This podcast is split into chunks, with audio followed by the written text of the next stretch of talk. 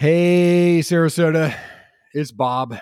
So it's been a wonderful grind over the past 18 months.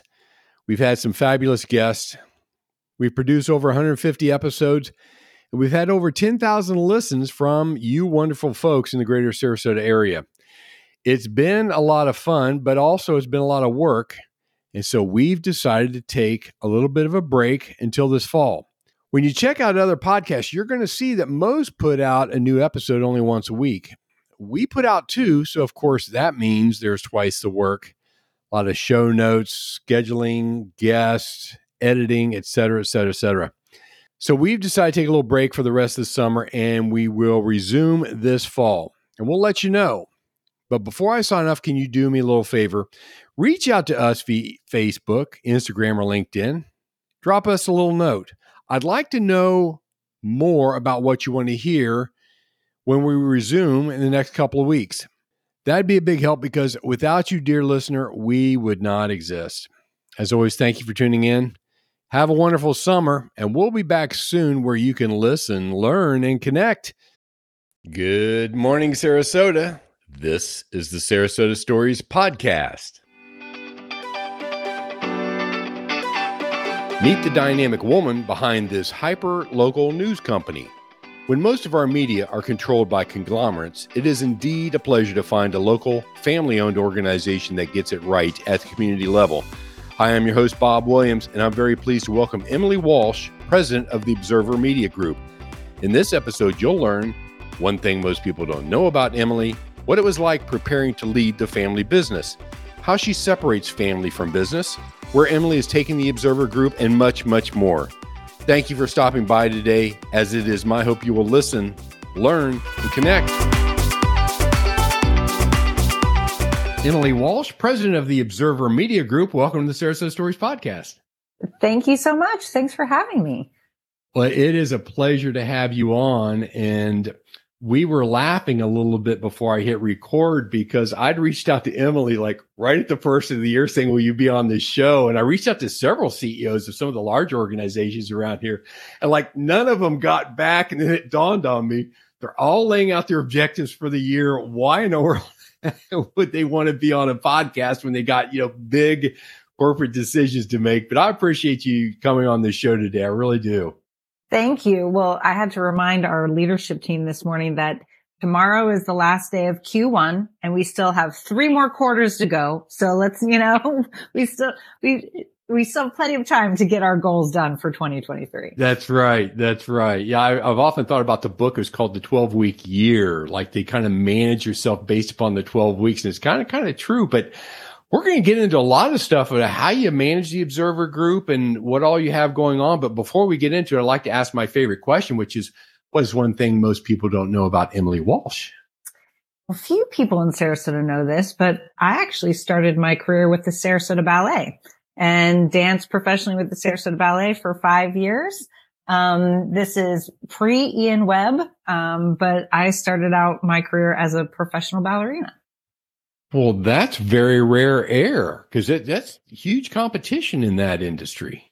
Oh yeah, it, but it's also like the newspaper industry. It's very small. The dance world is small, and is uh, yes, we all know each other and everybody. And but it was a very interesting field to be in. Well, I can say I know nothing about ballet, so I can't really add a story here. I am curious: Are there any lessons that you learned becoming a professional ballerina that has transferred into the world of media? Well, I tell a lot of parents whose kids are in dance, uh, starting out and I say it's a great, it's great sport because it really is a sport. You're, you're yeah, an athlete, sure.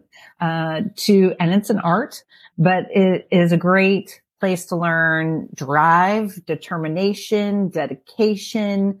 Uh, you know, practice makes perfect. It, it really instills a lot of skills in you. And obviously performing on stage, you, you know, you don't have stage fright when it comes into other careers about being in front of people or speaking in public because you've been in the bright lights before. It, it, it's funny as you were talking. I actually I do have about a, a, ballet story. All of my daughters had three daughters, and all of them did take ballet for a while. They were very young, of course, had their little uh, what do you what do you call little dress? Yeah, they had the recital. My oldest daughter, who is such a ham, we couldn't get her off the stage. My middle daughter, she wouldn't go on stage, so she never did. oh yeah, those those four hour recitals are always entertaining to watch because oh, they are different kids and their personalities. They stuff. are indeed. They are indeed. Well, that's fascinating. Well, so give us kind of broad strokes background of your upbringing because you are a native Sarasotan, I guess Longboat, etc. So you grew up around here, and your family started the Observer Group. You guess it was your parents started the Observer Group back in '95. So what was it like growing up here, and then really coming into the family business? So actually, I moved here when I was a sophomore in high school. Oh. So I didn't totally grow up here. I would say my youngest brother really grew up here in Sarasota, but you know, sophomore in high school, that's formidable time of your sure. childhood, right? Um, so, well, one of the things about growing up here and one of the reasons why I'm involved with the Bay Park Conservancy is so when I was a sophomore in high school in Sarasota, where we hung out was the Hollywood 20, which I'm actually looking at across the street out of my office window. Now the Hollywood 11 and we hung out in the parking lot. And that's all, that's all there was to do. And the Van Wezel, the 53 acres of the Bayfront Park is parking lot right now. So I don't want my son to grow up hanging out in the parking lot either. So, but, but, you know, so that's kind of one of the reasons why I'm involved in that project because I think, you know, it's a beautiful piece of property in Sarasota and Sarasota is a beautiful place. Our kids should have a place to hang out that's also beautiful too, not just a parking lot. So, um, anyway, that's what, uh, that's what growing up was like here in Sarasota. Interesting. Yeah. Yeah. But I, um, how I got into the family business is this. I'll try and make it short. So I'm a fourth generation newspaper girl. My wow. great grandfather was in the circulation business in Kentucky and he actually trained Derek Dunn-Rankin, who is the founder of Sun Media Group, which uh, publishes the Venice Gondolier, Charlotte Sun, Northport Sun, which is now owned by Adam Publishing Group. So that's how the newspaper industry. Wow. Yeah. Uh, my grandfather was a vice president of Stauffer Communications and publisher of 12 daily newspapers in the Midwest, another family owned newspaper company. And then my parents met in journalism school at the University of Missouri. My mom was in the advertising program. My dad was on the journalism side and they met. Then they forged their career in uh, the Midwest, working in a bunch of different daily newspapers. They worked at a newspaper in uh, South Dakota, Brookings, South Dakota. And when a snowdrift hit the second story of their townhouse, my mom said to my dad, we're out of here. And they moved to Miami. And they moved to Miami when I was nine months old. And so I'm technically a Floridian. Technically yes, yes, technically, yes. Yeah. So they worked at the Miami Herald. Then my dad became the executive editor of Florida Trend magazine, which was owned by the Tampa Bay Times, then St. Petersburg Times. Yep. And I'm then a subscriber. He, yeah, he became the Southeastern Bureau ma- manager for Forbes magazine. And we were literally on our way up to New York City. I had been accepted into the School of American Ballet in Lincoln Center. And uh, a newspaper broker who knew that dad was sort of interested in, in owning his own newspaper called my dad and said, Hey, there's this little newspaper for sale on this 10 mile barrier island off of Sarasota. I think you should look at it. And I remember that day we drove down to Longboat Key. Uh, my mom took us to the beach, my siblings and I to the beach while I guess dad did some meetings. And apparently he called my grandfather, my mom's dad, who had just retired six months earlier and said, you want to go back to work? And I guess my grandfather was hating retirement and said, heck yeah. They moved to Longboat. We moved to Longboat and we acquired the Longboat Observer in 1995. Oh my goodness. Yeah. Oh, that's a great story. So then, um, how I got into the business, this is kind of a funny story. So I danced with the Sarasota Ballet professionally for five years. And then I went off to Florida State and every every I was very popular at Florida State because I was 21 when I was a freshman, so you know I could buy everybody beer. Um, and um, I came back and then was like, you know what, I'm going to get this dance thing one last shot. And I told my mom I was moving to New York City, and she was like, all right, that's good idea, you know. But you know, New York City is a little expensive. Do you have first and last month's rent? You got to pay for the subway. You racked up some credit card debt in college. Maybe you should get a job.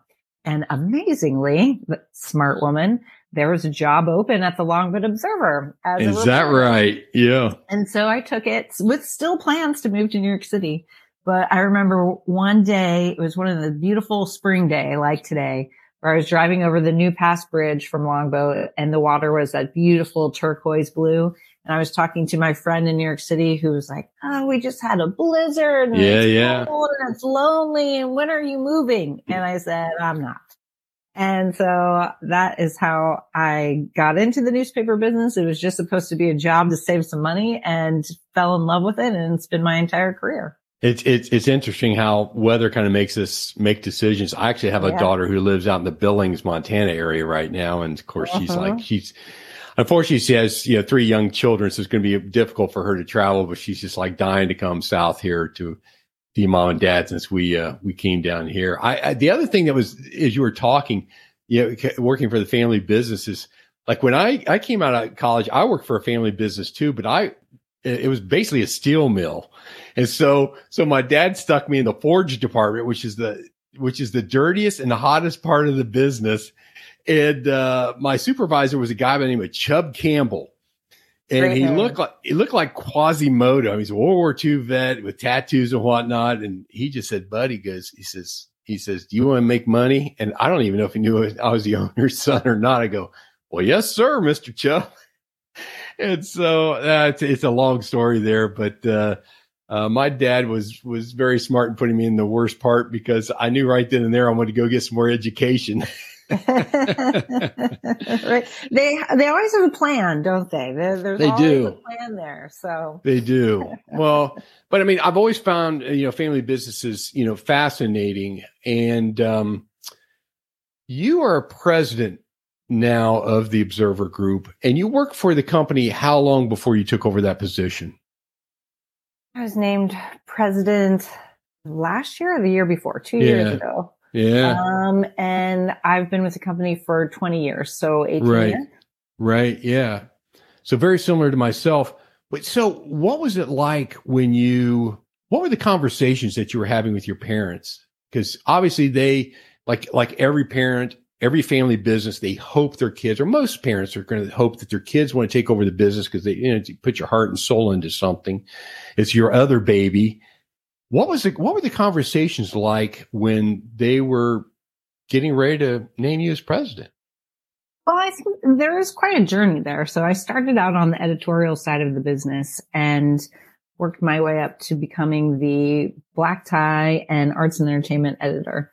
And really the next step after that is to become a managing editor. And I remember thinking, you know, watching the managing editors who, you know, they're, they're mostly in the office reading other stories, coming up with story ideas for the reporters, editing, right? Putting the paper together. And I don't like being stuck in an office. I, mm-hmm. I like being out. I like talking to people, meeting people. And it was sort of a pivotal time in my career. And my dad and our CEO, Matt Walsh, always has everyone come up with, you know, big, uh, wild goals and, uh, a big goal for the year. And this particular, particular year, he asked us all to do one year, five year and 10 year goals. And my 10 year goal that year was that I wanted to have his job in 10 years. And, um, and actually, now I'm looking back on it, it actually did work out that way. 10 years later, I did mm. sort of have this job. Mm. I'm not the CEO, but I, you know, I'm pretty yeah, yeah.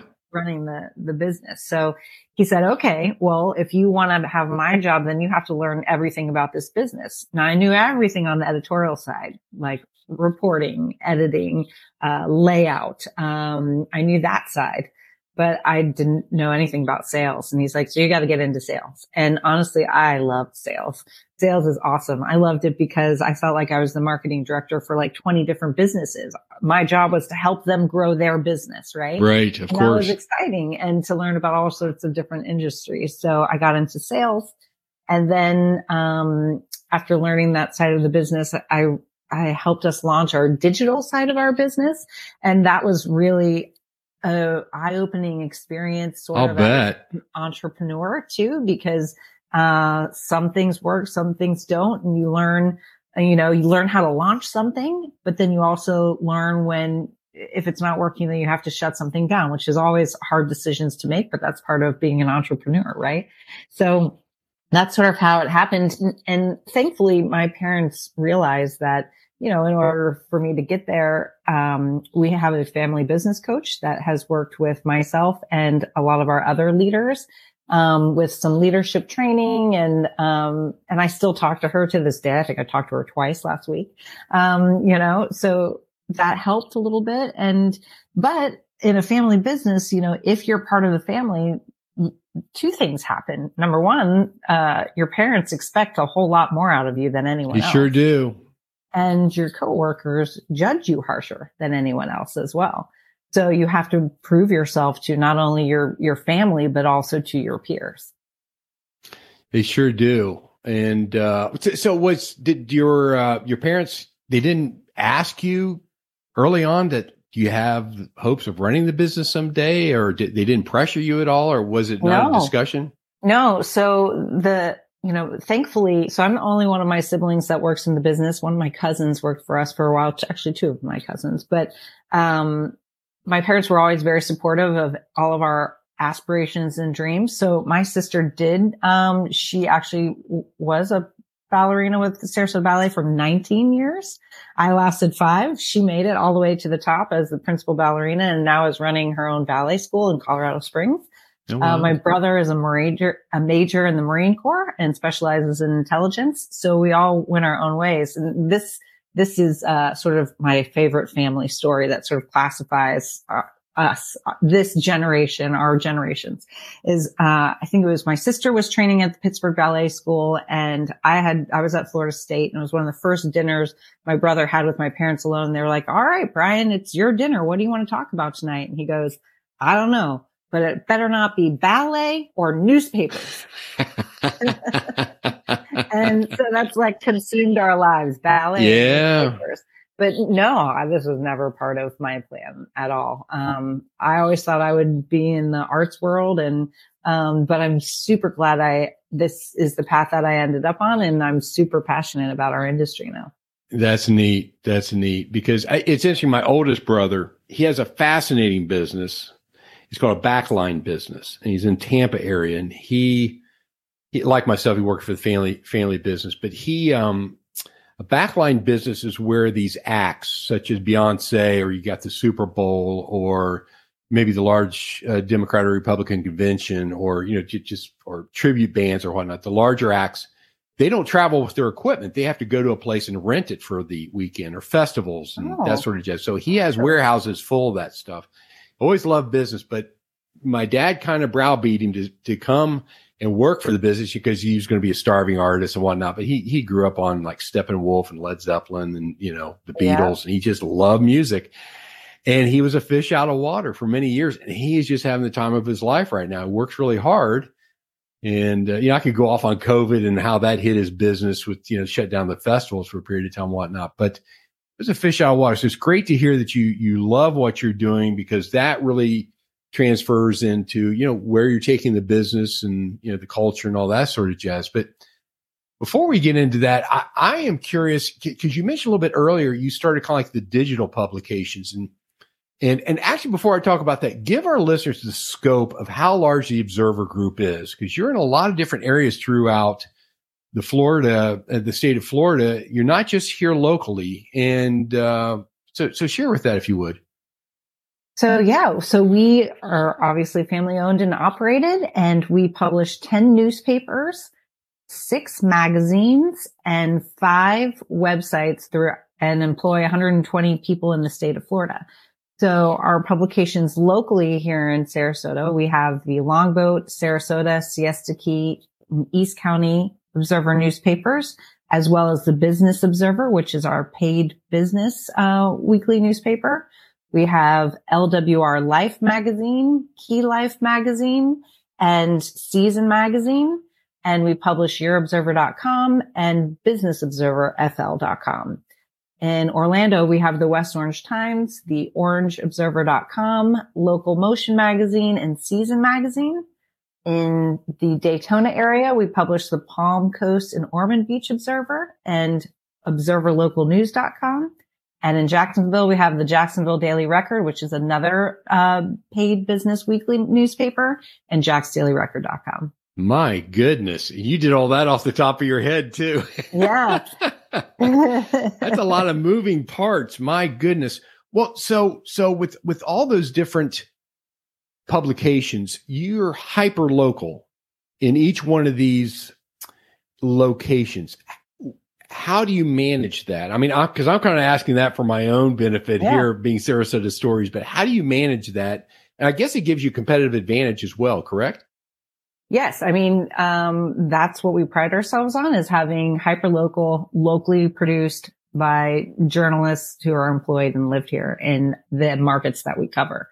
So we've kind of come, gotten it down to a science that each paper needs its own managing editor, news reporter, and a community reporter. And depending on the market, a sports reporter. So we've, we, you can, you can operate a newspaper on three people, um, on the editorial side of things. Anyway. Yes.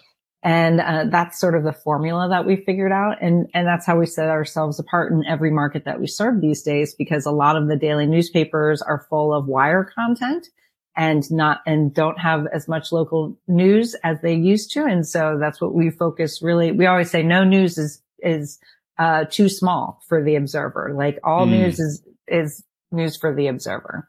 And, uh, that's kind of how we manage it. Interesting. How do you choose to go into a new area? Um, we try to look at markets that are very similar to Sarasota because we figured out that it works well this way. Yes. And you think about the demographics, uh, it's older, affluent, educated. Um, and or if it's a growing community like, uh, West Orange Times is in Winter Garden, Orlando. And Winter Garden is a huge booming area. Uh, Ocoee, West Horizons West. There's a huge growing area outside of Orlando that, um, you know, has a lot of opportunity for growth. Um, and that's kind of if when we launch a paper somewhere, it's, it's either a place that's going to explode or is established and has that same demographic we have here in Sarasota. Interesting. Well, Florida, of course, is is booming right now, and there's just a lot of immigration uh, going on right now across the country. So we see, you know, the license plates from from my state of Ohio, but we also see California. Surprisingly, uh-huh. we see uh-huh. Illinois, we see New Jersey. So Florida is booming right now, and most people don't realize we're the tenth largest economy in the world, yeah. and we're the third most populous state in the nation. In the nation, so there's a lot of people moving down here. What are some of the opportunities that you see that are opening up for the observer? And then I'm going to talk about, you know, really some of the disruptions that are happening. But what are the opportunities that you see right now for the observer? Well, I mean, the opportunity for the observer is to be blunt, uh, the the daily newspaper is is doing a um, because it's part of a, a larger chain. They're part of the USA Today network. Um, they really don't have their finger on the pulse of the community anymore. So the opportunity for us is to really take a stronghold of that market and become the dominant news source in the area. Um, I think we'll cover disruption in a minute about, um, it's interesting when I go to, and I'm leaving tomorrow for a uh, America's newspapers uh, board meeting and conference, that there aren't very many papers in this the United States where people beg to have your paper have more of it printed. Right? We are constantly getting uh, requests from neighborhoods saying, "Please deliver to our neighborhood. Please deliver to our neighborhood."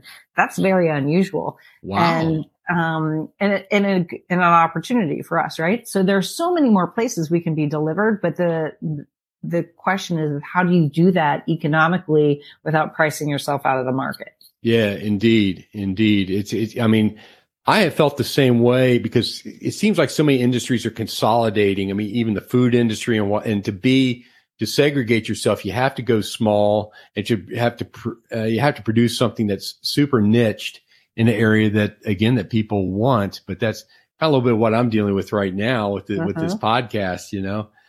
But um, well, well, that's that is fascinating. Do, do you have any corporate partnerships to help launch new? I'm just curious.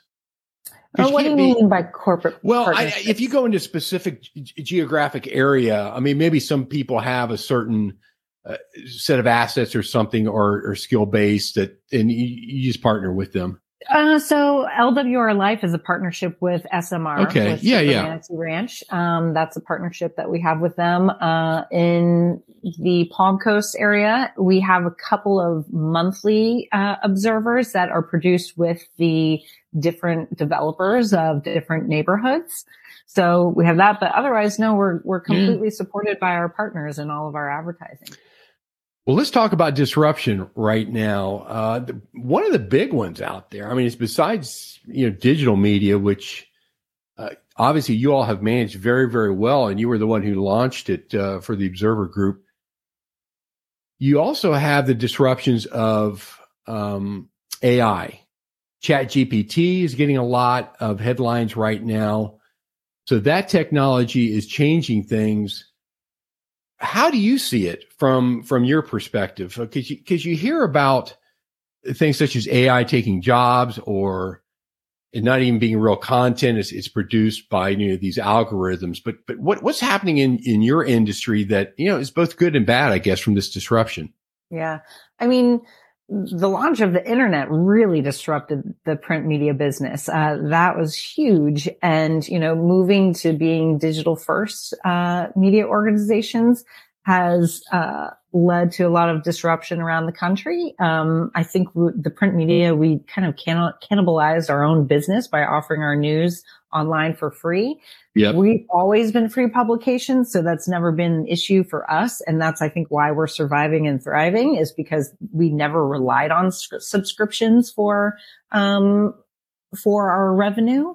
So the internet really changed the media industry. With AI, wait, let me back up. Social media did as well. Okay. So Google and Facebook has, uh, really changed it. They depend on our content to feed their plat- platforms, but with the addition of fake news, that has really disrupted things. And that's what's led to a lot of the mistrust in media. But what I think chat G, is it GPT? GPT? Yeah, chat GPT. GPT. Yeah is going to do is that distrust is going to just heighten even more. And so people are going to rely on an operation like ours where they know that the news and information is being produced by real people. I think that is a huge opportunity for us. Do you, I just interviewed Mercedes Soler of mm-hmm. uh, President Soulmart Media. Mm-hmm. Yeah. I, I just an hour ago, she had the same sentiments as you now. Of course, she came from Cuba and then she moved to Spain underneath the Franco. So she saw both communism yeah. and, uh, you know, the right wing radicals and all that sort of jazz. But she laments the fact what you just said about the fake media out there. I'll tell you, as a consumer, it, it frustrates the heck out of me because anybody can be a quote journalist these days. Anybody can put out information and you don't have to be right, but all you have to do is be first and have a great headline. And so it becomes this clickbait environment that is very frustrating from a consumer's perspective. And, you know, I don't know how you navigate that as, as a real media outlet. Yeah. I mean, there, so the Poynter Institute, uh, in St. Petersburg, uh, has a program called MediaWise, which is out there educating both students and seniors on how to, de- to detect if news is real or not. You know, always scroll down to the bottom and make sure it's like there's, there's a real media thing with an address, reference. Yeah. So that you know it's a real, um, article. But I mean, that's one of the things that we've really remained true to our mission, which is to inspire our communities with extraordinary content and to help our partners prosper you know, I was having a conversation with, with someone else the other day about data, how data has changed business and, and it has the media business as well. Like on our, in our newsroom, we have a huge TV screen on the wall, which has real time analytics showing of how many people are on our website on yourobserver.com, what they're reading. And we analyze, you know, our brand lovers, which are people who come to our website 14 times or more per month, what they're reading. And even though yes, the data has informed how we do our business, if we just relied on the data, um, and lived in that clickbait type of journalism, then the only news on yourobserver.com would be about traffic, weather, and restaurants. That's yes. It. Yes. It's and, nuts. And, and, you know, yeah, we'd probably have a ton of tra- tra- traffic on our internet from those types of stories. And we still write important ones about those items, but there's more than just those types of sure. news stories that are important to people in our community. And if we weren't writing about them, we'd be doing our community members a disservice. Emily, I feel like I could talk with you for another couple of hours, but, we, but we both have to have to get back to some some other work and whatnot. But uh, you have an April Fool's edition coming out. Yes, we did today, which I'm spoiling it for all of you who haven't seen it yet. So now you know it's, it's, it's a joke. But this is one of the one things, uh, the one of the fun things we do every year. It's our favorite issue every year to produce. Um, I love, uh, I'll just read you a text I got from Virginia Haley, who's from, um, Visit Sarasota. Uh, she said, dang it. It took me a full five seconds. You guys did it again. And, you know, we get people, everyone knows we do the April Fool's issue and, and people, we still get them every year. And that's what's so fun about it. You know, we take local headlines and make them seem, uh, real. Like this one, apparently we got somebody else, this one on the top of the Sarasota Observer. It says, yeah. Musk ado about new college. The car making and social media mogul plans to take the school private. Oh. So, oh, I can only imagine the phone calls you're going to get over oh, that. Oh yeah. So. Oh, yeah. We've gotten oh, a bunch. That's, pretty, that's great. Yeah. I look forward to receiving it. Well, I can't let you go before I ask you, where do you, what are you excited about now and where do you want to take the observer group? Well, what I'm excited about is in, in just a few weeks, we're still working out some kinks. We're probably going to launch a new app that we have, which is a new e-paper reading experience. Yeah. And I think, um, by launching that app, it solves that problem that I was telling you about where we can't print more papers. Um, but this way we can get in literally the hands of anyone who wants to access our news and deeply embedding our, our journalism into our community. That's what I'm excited about. Oh, that's great. That's great. Well, Emily Walsh, president of the Observer Media Group, I appreciate you being on the Sarasota Stories podcast. Thanks, Bob. I really appreciate it. Well, thank you so much. And I would like to have you on again in the future. All right. Well, thank you. I appreciate it. I hope you have a great day. And to all our listeners, thank you so very much for taking your time out to listen to these wonderful stories. We hope to bring a lot more to you in the future. So once again, thanks all. Bye bye. Hello, dear listeners. This is Bob again. Thank you so much for stopping by. I sure hope you enjoy listening to our interviews as much as we do providing them. If so, would you do me a little favor? Go to sarasotastories.co and enter in your email. That way you'll get notifications of all upcoming episodes. Also, you can find us on Instagram, Facebook, and LinkedIn. And remember, no matter where you go, to listen, learn, and connect.